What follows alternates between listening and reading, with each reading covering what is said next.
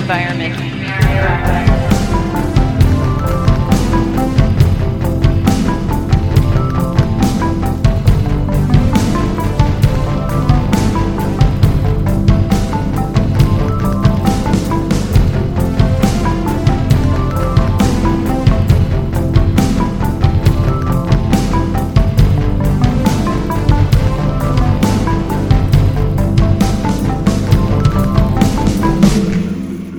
Everybody, welcome to the Air Environment Podcast. She's the urban scientist, Erin Schott.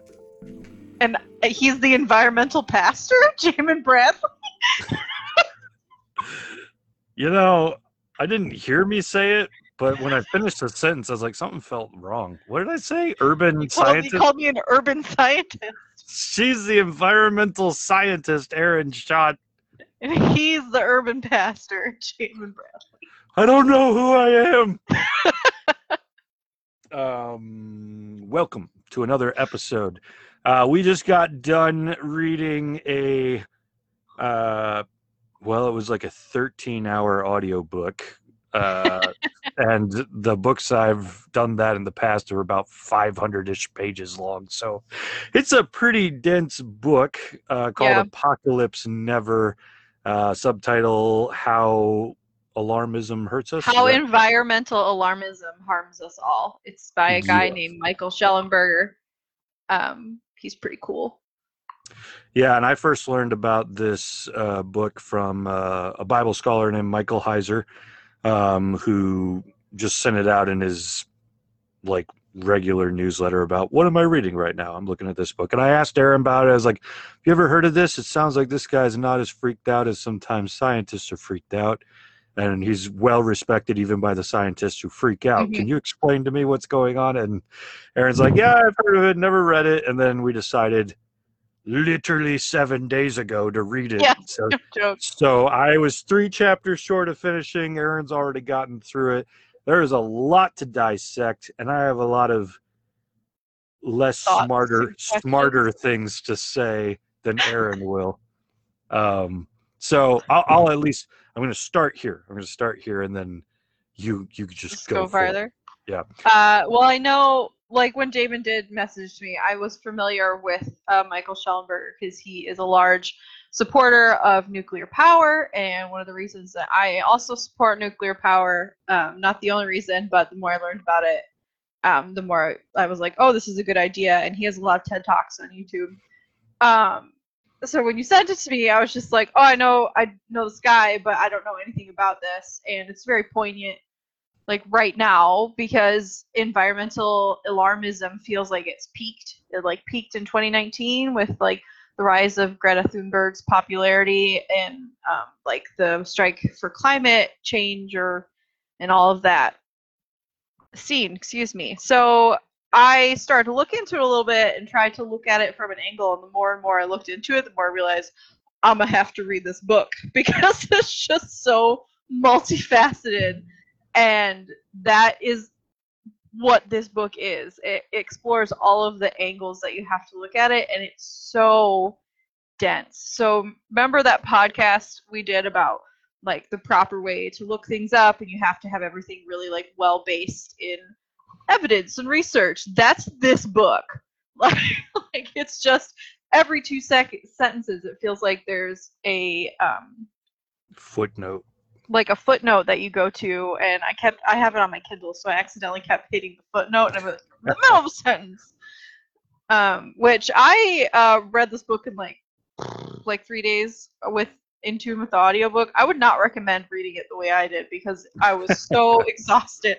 So I had the audiobook on two times speed, and I'm just sitting here click click click click on my my Kindle, and I sped read it, and um, yeah, I would not recommend that because I would have to sit down at the end of the day and just like mentally and emotionally absorb everything that I had just read.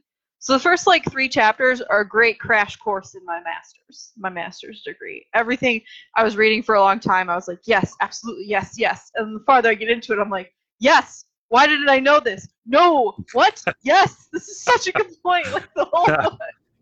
Yeah. And that's where I'd say this is like so like I grew up as a pastor, pastor side. I grew up hearing the gospel one way, and then I read the Bible and saw that it's not what I was told. And as someone who's not a scientist, okay, so like you're the, if you will, the pastor of the science world, right? Sure. I hear science preached a certain way and the articles that make the headlines and all of this. And then I read this book, you know, from a science scientist who's like talking about the same things, but just as Jesus like reframes everything, it felt like he was reframing everything. And I'm like, have I heard the science gospel wrong my whole life? And like now I'm being bastardized into another better Yeah. understanding of this. So Absolutely. I just felt like like because some of the stuff, you know how when we talk about on our podcast, when I say here's some things you could do, and I try very hard to say if you can't afford to do this or if it's not something that you can do, don't feel pressured to do it.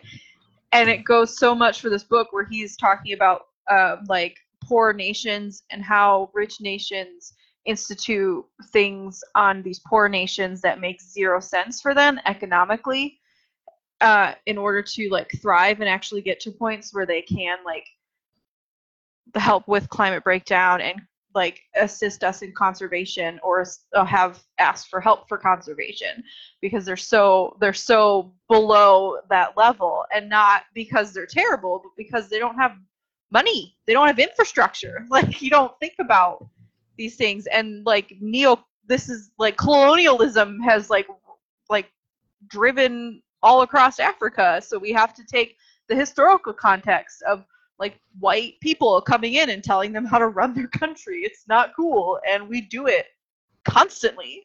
So it's it definitely is just it was just reformatting everything I learned and like things like like uh Greenpeace. I thought Greenpeace did good things. Uh I they don't do great things. Learned a lot about Greenpeace this week. Yeah, there. I I think what I really enjoyed about this book, and what I'm finding interesting in some other books I'm reading right now on different topics, is like justice continually comes to the forefront of like, uh, like if we could fix the justice problems, the injustices, Yeah. we could fix a lot of our like the scientific things that we're trying to face as well you know like so like i'm currently reading a book that uh it, it's trying to help people today who are struggling with Christianity and politics try to reframe their thinking to like think a little clearer on the subject.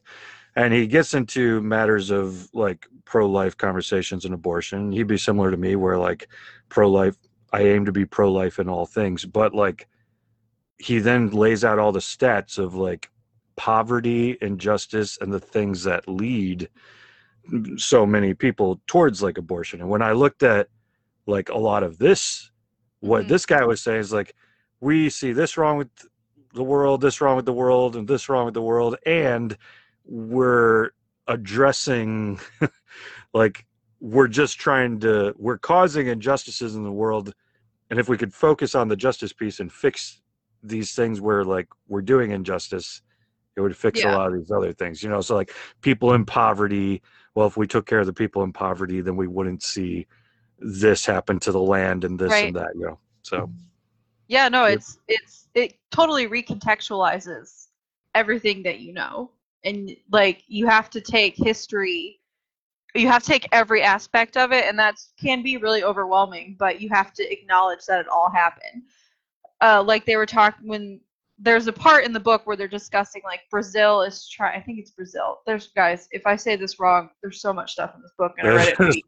this Um, book is very dense yeah. Brazil's trying to improve their agriculture and get more money for it, so they were trying to do a deal with the European Union. And two main countries um, who were against that were being really vocal about how they think that Brazil needs to improve in certain ways for the climate and out of nowhere and they're like well why are these two countries really really insistent on brazil and how they act for the climate and then they looked at it and they're like oh these are the two countries that would not benefit from Brazil Brazil having like being lifted up through agriculture.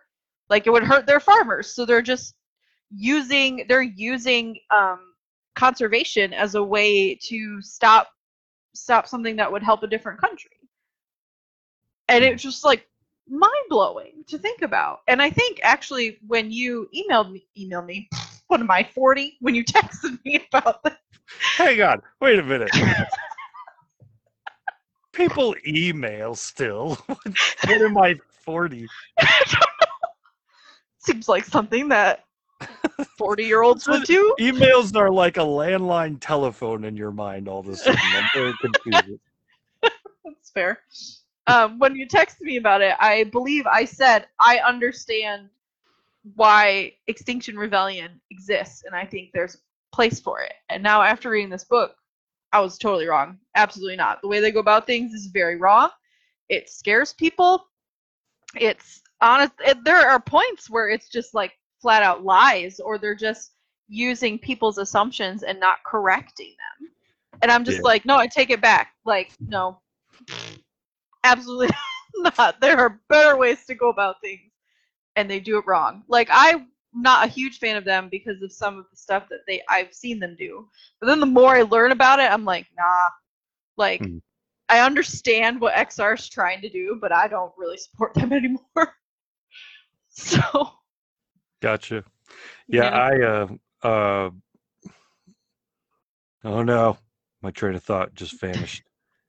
uh but it was a oh okay. So like uh, this conversation of environmental alarmism has really taken over uh, the Yeah. media to like an incredible level. When I say that, I'm like, if you look at the villains in almost all of our TV shows, right, or movies right now, Mhm. even like the biggest ones, like it's it's all about like we gotta kill people to fix the world, or you know, like we gotta do this. So like like yeah, Kings Kingsman, you've got your villains trying to like give everybody a disease so that a bunch of people will die and they can start over like a new Noah type thing. And yeah. Than- Thanos, right? Of like snaps half the population. Yeah.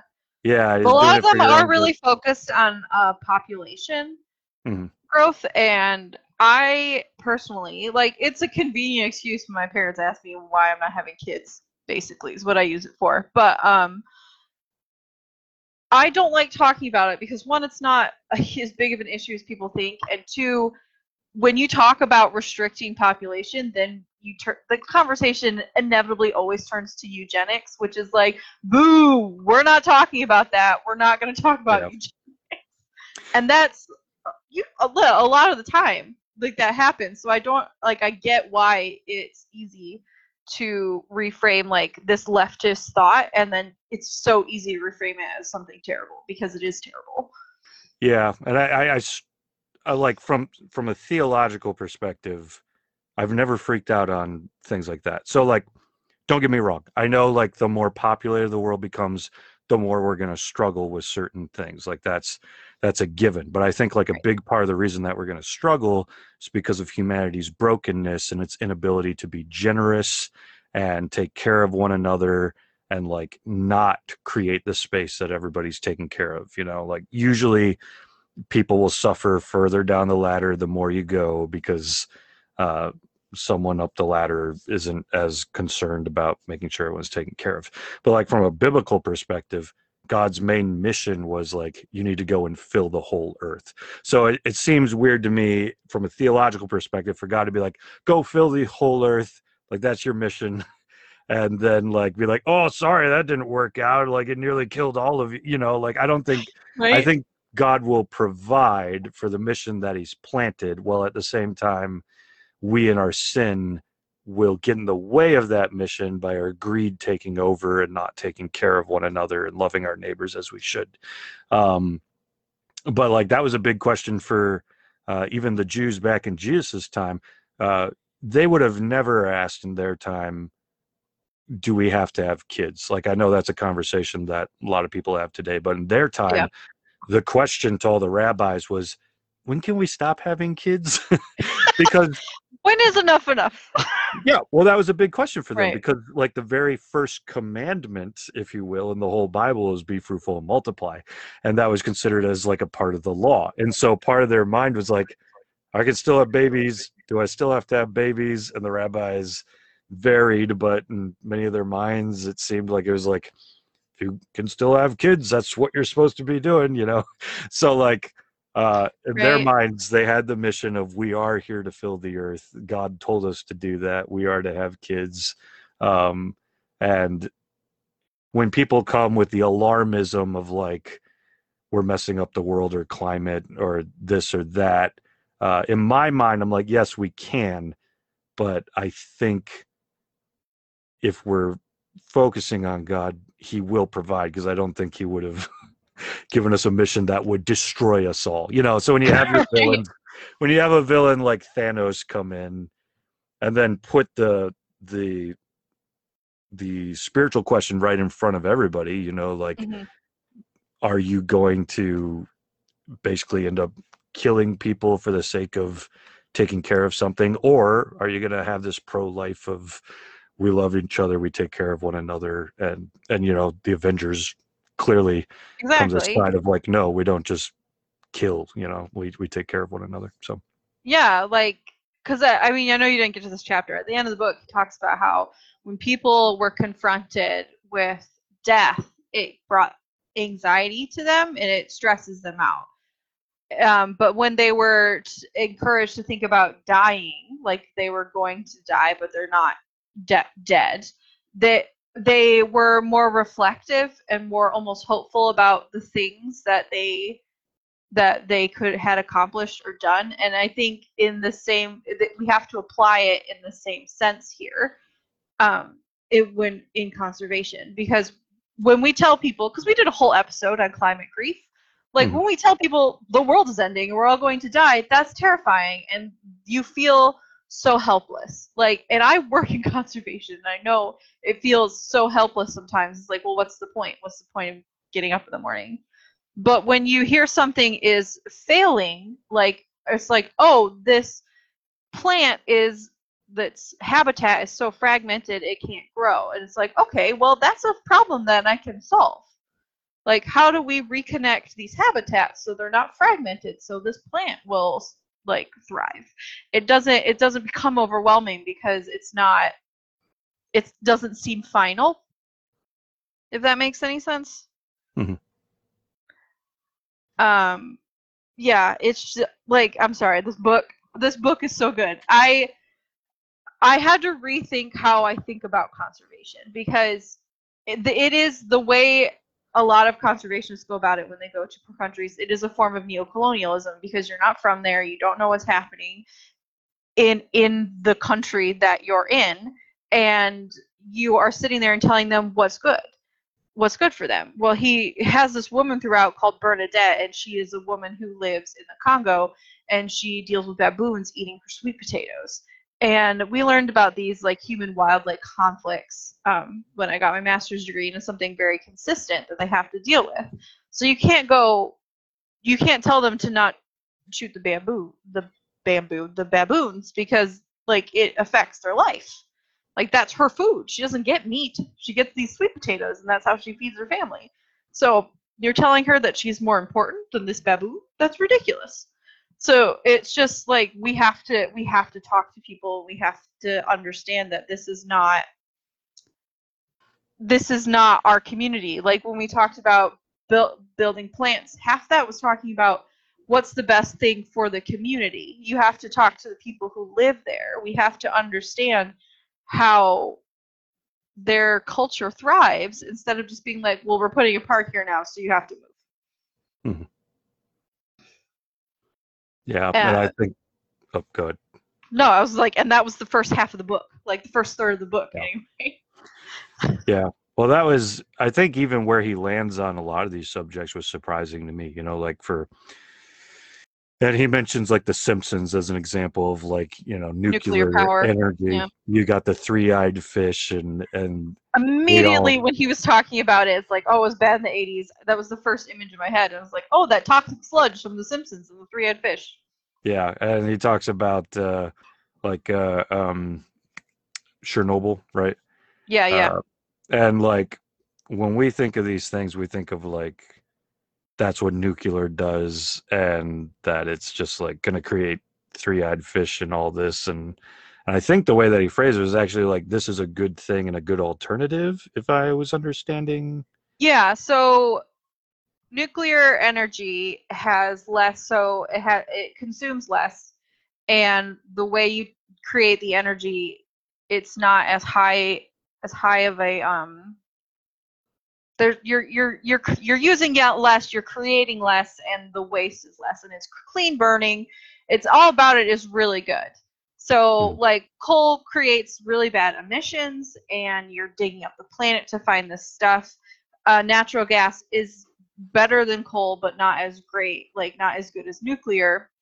Um, and renewables are technically good, but like solar panels use a bunch of toxic materials in order to create them, and then to make a space big enough for them, you basically have to clear out all the land. Like he was talking about how they made that solar panel Uh, field. it was they like to- 450 times the Yeah. amount of land that you needed to put windmills up. I think that was the number he used when he heard when I heard that. I was like, "Holy cow!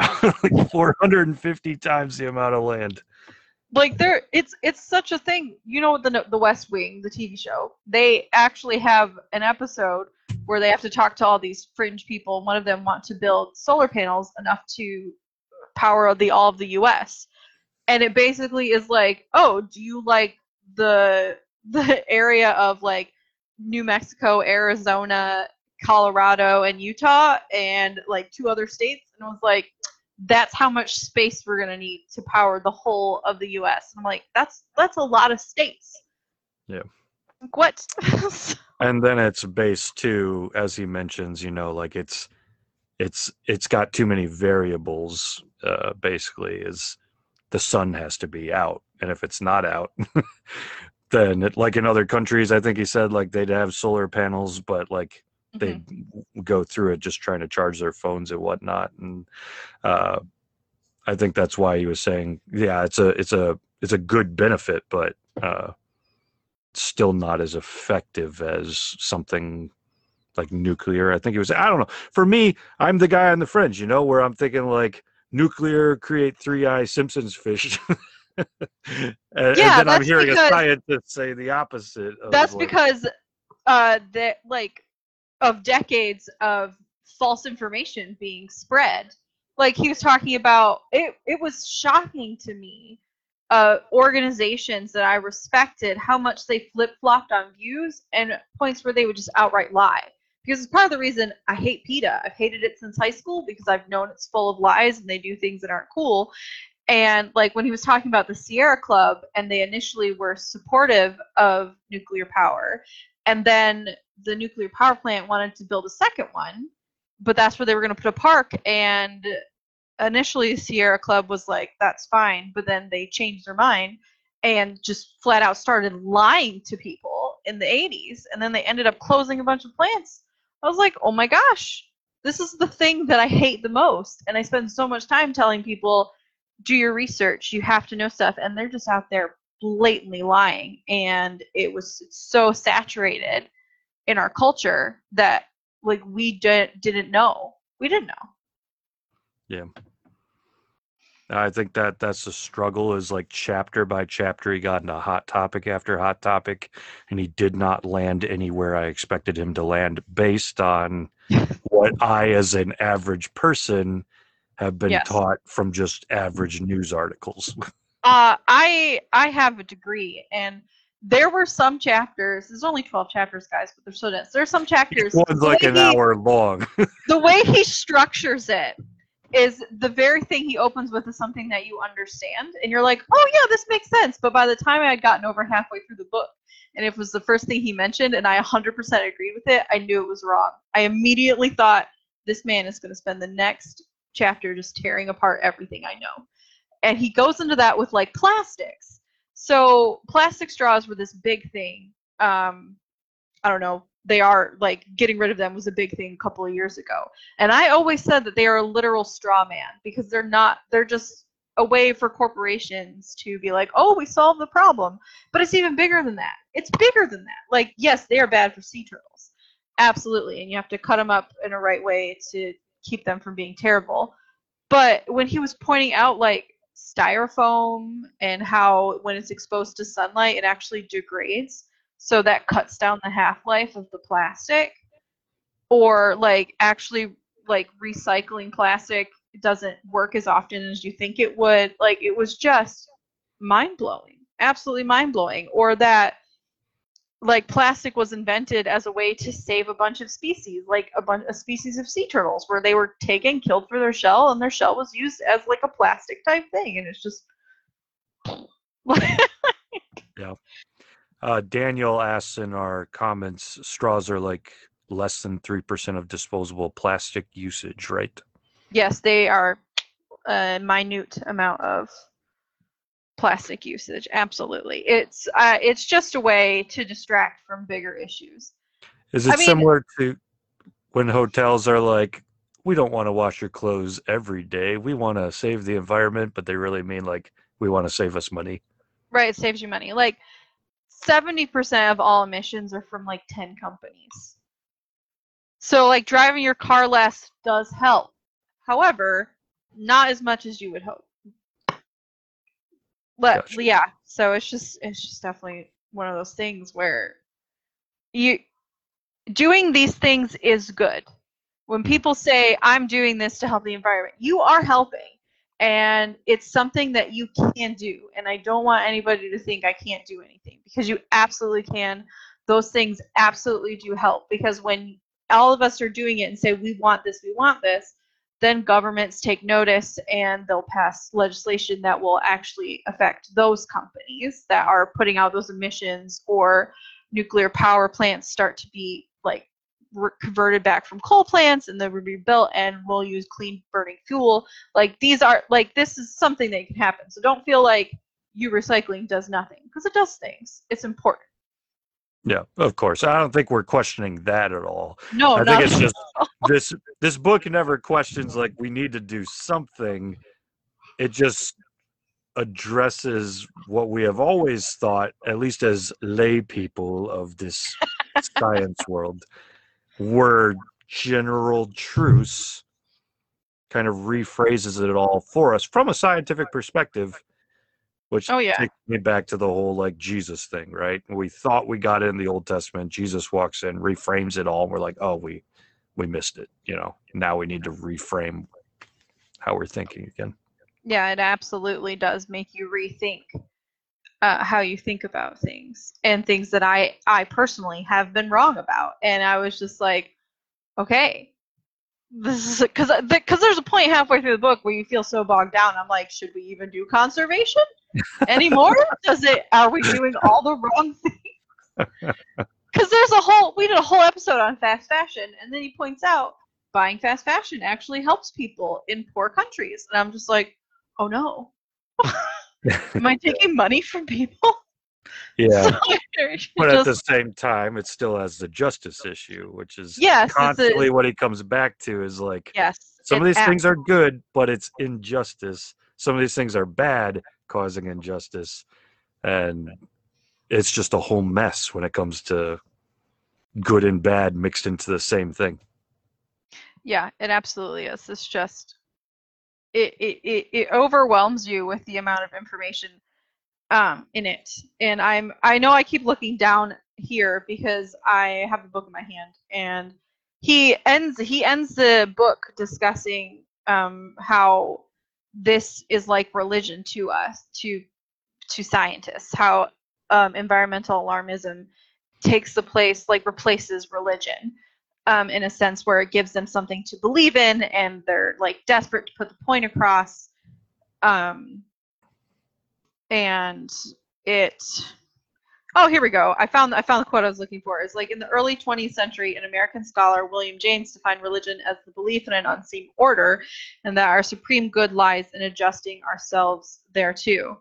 Um, so uh, this is literally like definition of religion, not saying like this is our religion. Um, and another scholar defined religion more broadly to include the belief systems and moral framework frameworks For environmentalists, the unseen order we need to adjust ourselves to is nature. So they take it and, and almost put it on a pedestal and they shift it to like our God is dying and we have to save it. And you and it, it's no different than like um, religious extremism. It's just seen as the logical point of view because it's backed by science.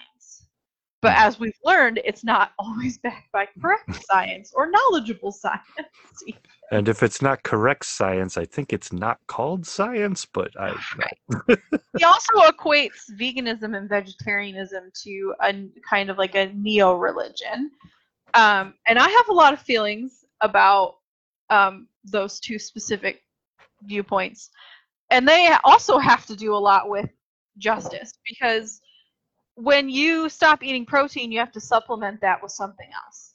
And in a lot of countries, a lot of poor nations, uh, protein that they get is either meat or, in the case of quinoa, it is one of their main sources of protein that is a seed because meat is expensive. But then people started becoming vegetarians and vegans, and so they replaced this essential part of their diet with quinoa. And it's still being grown in those countries.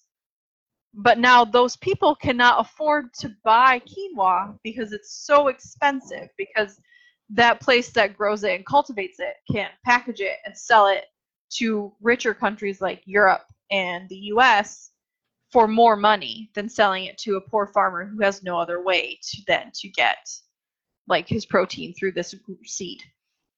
Mm-hmm. And that bothers me so much.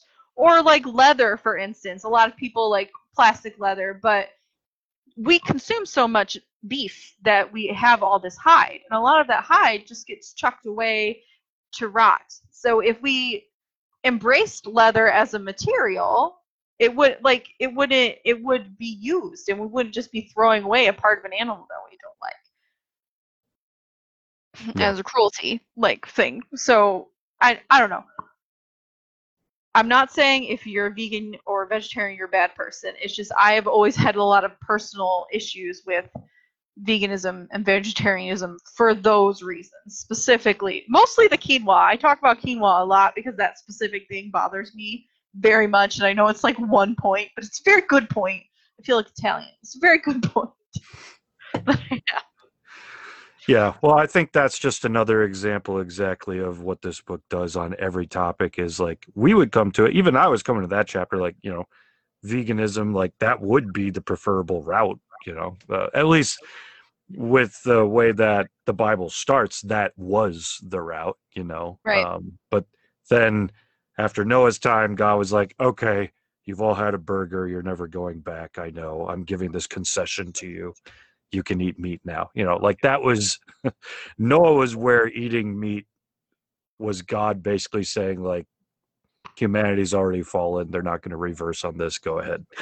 Um, right.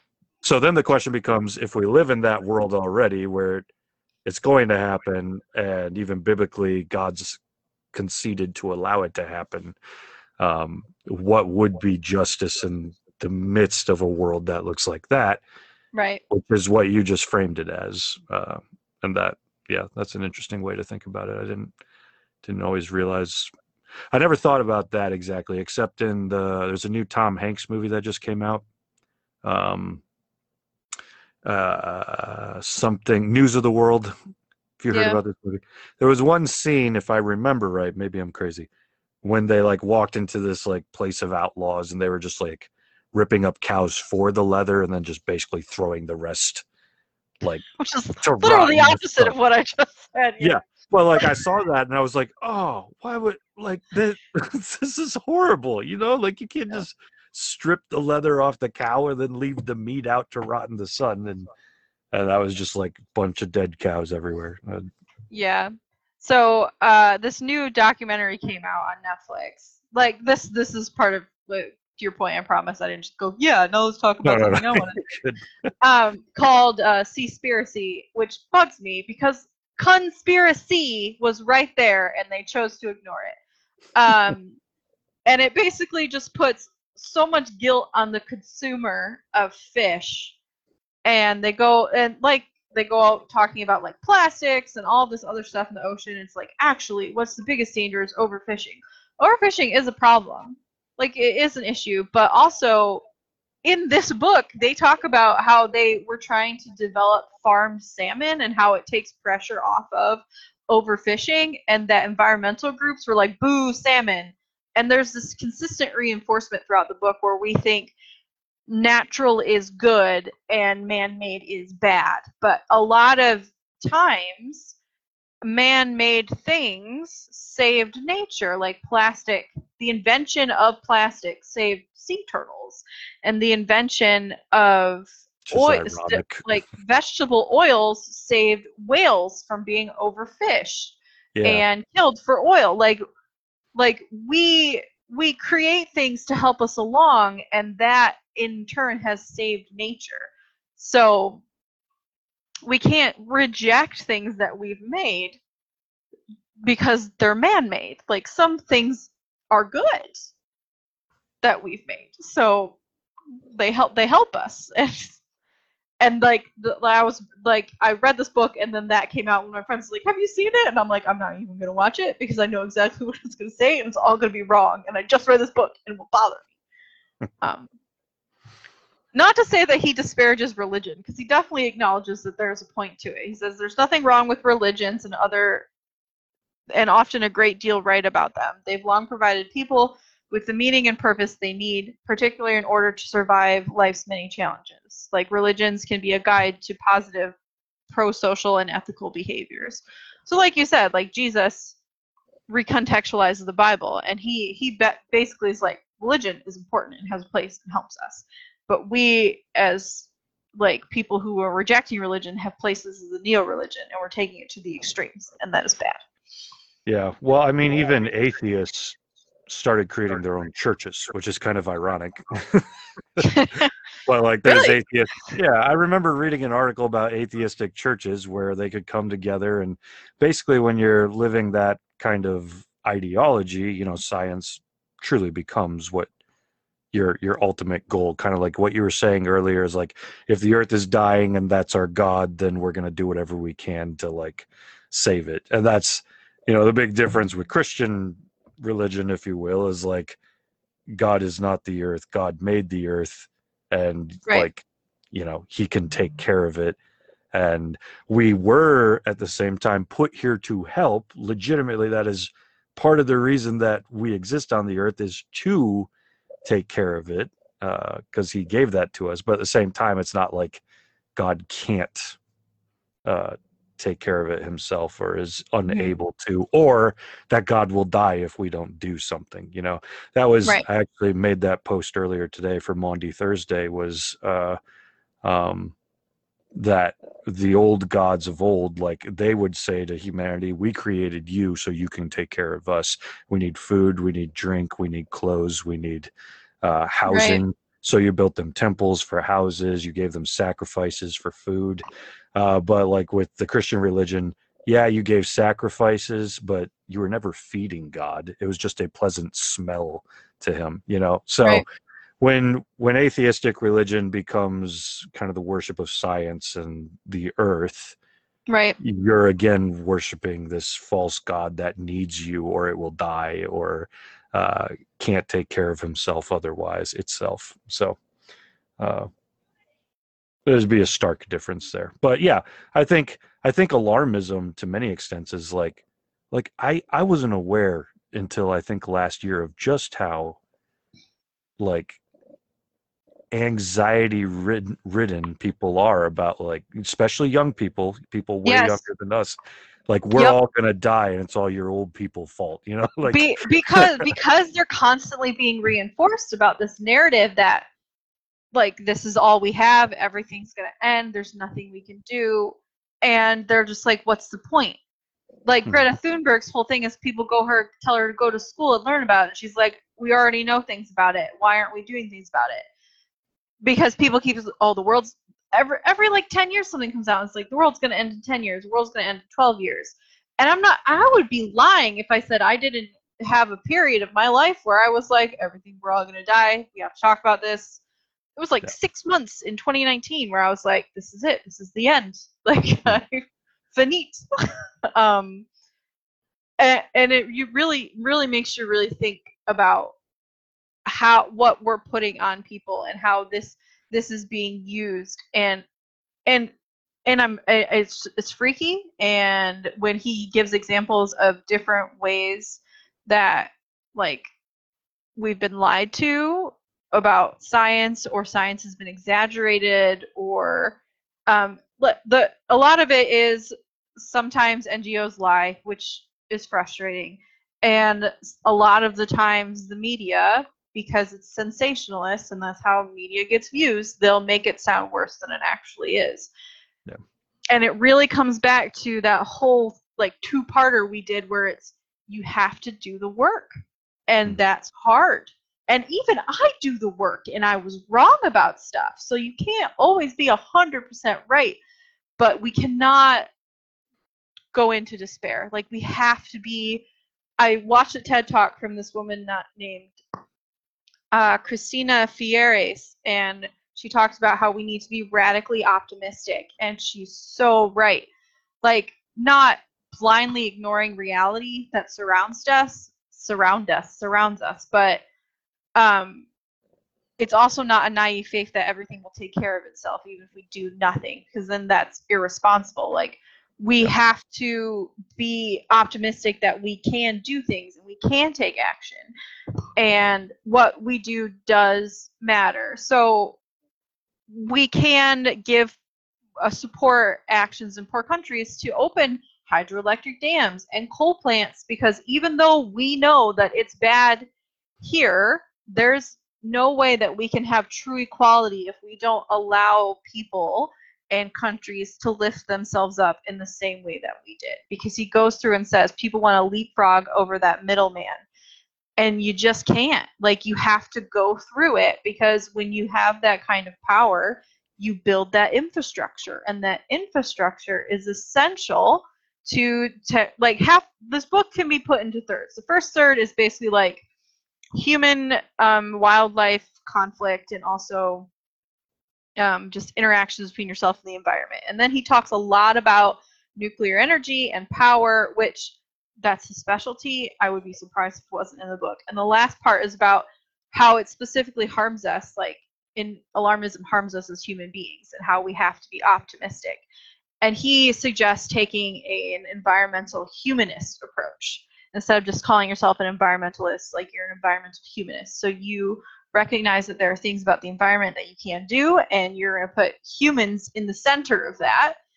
Um, and and we can't always put nature in the center of it because we interact with it like like you ever hear that theory of just simply by watching an observation changes what you're seeing Mhm.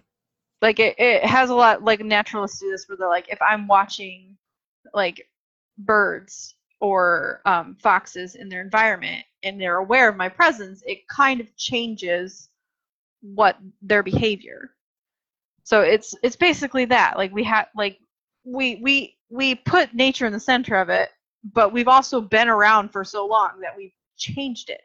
So we just have to do our best and like there's been a shift in the um, non-extremist NGO sector, which is where I work, um, towards habitat um, conservation, like full top-down like conservation of habitats. And he points out like we're telling other countries that they need to save their forests, but we have none. And like countries like Scotland are actually working to rebuild their forests and um, re- reconnect habitats because habitat fragmentation is a huge issue, and that has a lot to do with like overall biodiversity loss. And that's how we can change that and still work around people. And what I found particularly shocking is that there are two national parks in Scotland there are villages in those national parks. People live in the national parks. But when he was pointing out national parks in Africa, they took people who lived in those national parks and then told them to leave. Yeah. And I was like, wait a minute now. It's the injustice factor. It's a Mhm. unpro-life attempt to exalt nature over even you know the humanity living there type uh, and there was something that you said a little bit ago too that I think further illustrates the like similarities of how alarmism can become religion is Mhm. the constant the world is ending in this amount of time type thing like that's in the church all the time right that's Yeah. like science is similar to like the book of revelation i guess between us is like we read revelation and we're like this is the one that tells us when the world's ending. And then somebody shows up and like we got four years and on this date everything explodes you know? And science does that too with alarmism where it's like we've got this many years until something happens and the world explodes and and uh again it's just kind of like a that would almost have this prophetic side to it but on both sides it's always been proved wrong. It's like oh, okay the world didn't end when we said it was going Yeah. to. So now we got to create a new date said we said we got the the facts wrong and whatnot. Um daniel did say you know i do worry about being overly optimistic. We used to have discussions about evs in the office and the overly optimistic folks use that as an excuse for inaction. In Right. sunny central texas installing rooftop solar typically pays itself back in six to eight years um, and so like that that may be the case in his particular area you know contextualized Yes, that is. Well, well, Spillerny talks about solar panels specifically. Texas is really sunny, but actually Scotland, um, over half the year, I we only get like four or five hours of sunlight a Hmm. day. There's Hmm. literally a solar panel powered slow down sign, and it only works half the year because it doesn't get enough sunlight to power it. So what may work for people in Texas is not sustainable here in Scotland, um, and that's that's part of the issue with that specifically. But I do understand what he means about being overly optimistic because you don't want to say everything's fine, we're doing great because we're not, and it's not. Everything is not fine, and there are things that we need to do. Absolutely. Um, that's why I said it's because because that's why I said that thing about um, like not a naive faith that everything will take care of itself because that is irresponsible. Like sitting there being Yep. like, oh, it's fine. Like no, like we have to do something, but we can't let ourselves like say the world's there's no point. Like we're all gonna die. Uh, the world will end. This is irreversible. Yeah, and I think that's uh, that's that again. That's that religious spin of like everything's gonna end and nothing matters. You know, like so we've I've used this analogy before plenty of times, like global warming, right? If the water is raising, there's the alarmism side that says we're all going to be flooded, and then there's the uh, um, at least like a Christian narrative of God said He wouldn't flood the earth again. But then there's the responsible narrative in the middle to say the idea of global warming isn't the story of God flooding the world; it's about humanity flooding the world, Right. and we need to be responsible because what did God put us here to do? Well, to take care of this planet and and spread out and fill the whole thing. So let's on one side know that God can take care of this, but on the other Mhm. side know that He has made us aware of what we're doing, and in the middle find a responsible way to say we need to live differently to create uh, a better world and to face Yeah. the facts of what we have going on. And that's something when you only have alarmism you know i know that's just partially a distant a difference for like Mhm. us as christians versus alarmism if if you only have alarmism then that is like the ultimate thing that you have to pay attention to whereas you know when you're trying to like the the consciously aware christian also subjecting themselves to god that creates a, a different level and then you have the other side like daniel was saying just the christians are like ah who cares god can take care of it you know and that's Right. irresponsible because that's not what god why would he have co-labored and partnered with us if he was just going to do everything Yep. exactly. Free will. Yeah. Yeah. Yeah and he daniel said uh to- exactly tossing trash in the ocean doesn't jive with god's mission No, I'm yeah, I'm definitely not saying definitely not no saying you ne- you never said that i think it's just expanding Jamin said it. No. yeah, absolutely, absolutely. Just blaming for everything. Um, I am aware that we've been talking about this for a really long time, and these episodes are only like half an hour, 40 minutes long. Um, I can talk about this book all day, and I, I guarantee that I will definitely be bringing this back to the table. It is a game changer. It's definitely something you should read, and don't read in a week because it hurts your brain. I no joke. I I read it and I had to sit and I just had to look at the ground for a couple of minutes because I was just like, okay.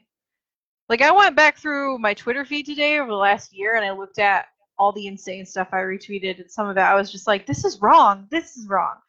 So it is it is it's good. It's a good book and um, I know Jamin when he texted me was like, now don't be offended from the title. Um, don't be offended from the title because it does hurt us. And I really like that everything is backed by science and it's backed by like it just it just James right. Justice for people, social justice, climate justice, how we fix the world. Like we have to constantly keep it in the front of our minds because it just feels like that's a lot of the root of the ish of the issues that we have.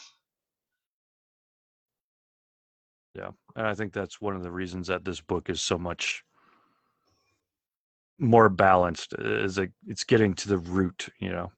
Yeah. And uh, a lot of times when we're just focused on science, it feels like we're just like sprinkling some quick fixes rather than taking care of the root. Just like if you were to go into recovery, you don't just like, hey, here's a few like tips to try to fix your alcoholism. It's like, yeah, you are going to get some tips. You're going to have to try these things, but we also need to talk about your life and get into the roots and the inner healing and where this came from and why it's here and why you keep doing it.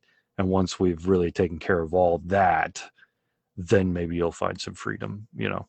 Um, Absolutely. and that's kind of what this book I think helps with. It's it's ironic the way you're talking about it is Michael Heiser, the guy who suggested it, the book he wrote messed me up. it's my number one favorite book of all time, but it messed me up on on understanding my entire faith because it was like, yeah, actually you've been taught everything wrong ever since. And and like page by page i i didn't read it over three weeks because i didn't have a podcast to do i read it over like half a year and like i had to sit down and just like stare at the ground for like you know just like you for like 10 minutes after i'd finish three pages and be like wow how did i not know this? And what was funny is like that's coming down from the scholars it never makes it from the scholars to the pastors to the church and so this is what i feel it's doing from the It scientific perspective from the scientists to the lay people because a lot of us are just going with what we've learned you know from from news articles or for the analogy what we've heard in the the pews you know so yeah, yeah. No, and it has it's, it has already affected my job in because I work. I just got a promotion, oh, so I work in the policy part. Thank you of it. And when I'm talking about like how we're gonna move forward with certain aspects of our policy, because I work with plants, um, I had to think. I'm like, okay, are, is this the right thing that we're doing? What is the implication of this? Are we telling people how to do things correctly? Because we have a whole thing in what we want to do, accomplish involves farmers. Well, we can't go in and tell a farmer, "Hey, you're doing things wrong," um, because that's their livelihood. And also, we can't say, "Hey, you have to charge more for this," because then things that co- things that people want to buy will cost more, and we're not helping them like at all. So. Yeah. I just realized that my brain stopped working in the middle of that sentence, and I apologize if that made zero sense. So i think it made sense earlier you might have said something backwards about how we need to love the gorilla more than a human being but i think you just tripped on your words and meant it the other way yes, around I did. I did. I might have. This is being We'll recorded for we're listening back Everyone who's been watching, uh, I know we have we've had consistently a couple of people watching. I appreciate you, and I apologize for my words being wrong sometimes. So we're all wrong at some point. I do it all the time. We're all learning. And this book is a great place. Uh, if so, I'm not a scientist. I'm the urban pastor.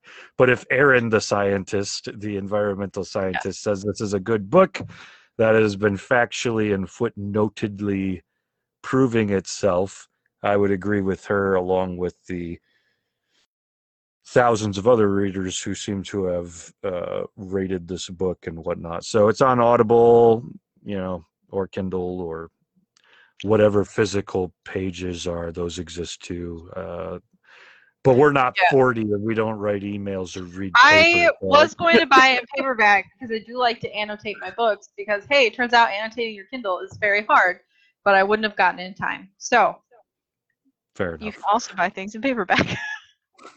Uh, but we appreciate to end this for five minutes.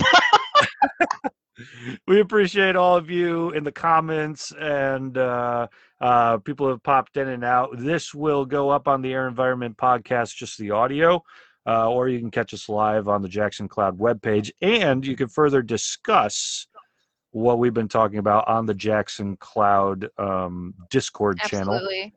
We're an online church, and Erin would be happy to chat back and forth with you in the Air Environment channel of Jackson Cloud Discord. To get into that, go to jxincloud.com. Uh, with that, uh, who knows? Maybe we'll have to do another episode on this same book next week since they're so Uh, dense. I mean, I'm probably going to pick parts of it to talk about specifically Fair enough. uh, because this was just us waxing poetic on a book. So Over, yeah, like 500, 600 pages worth. So check out the book yourself, and we will catch you guys next time.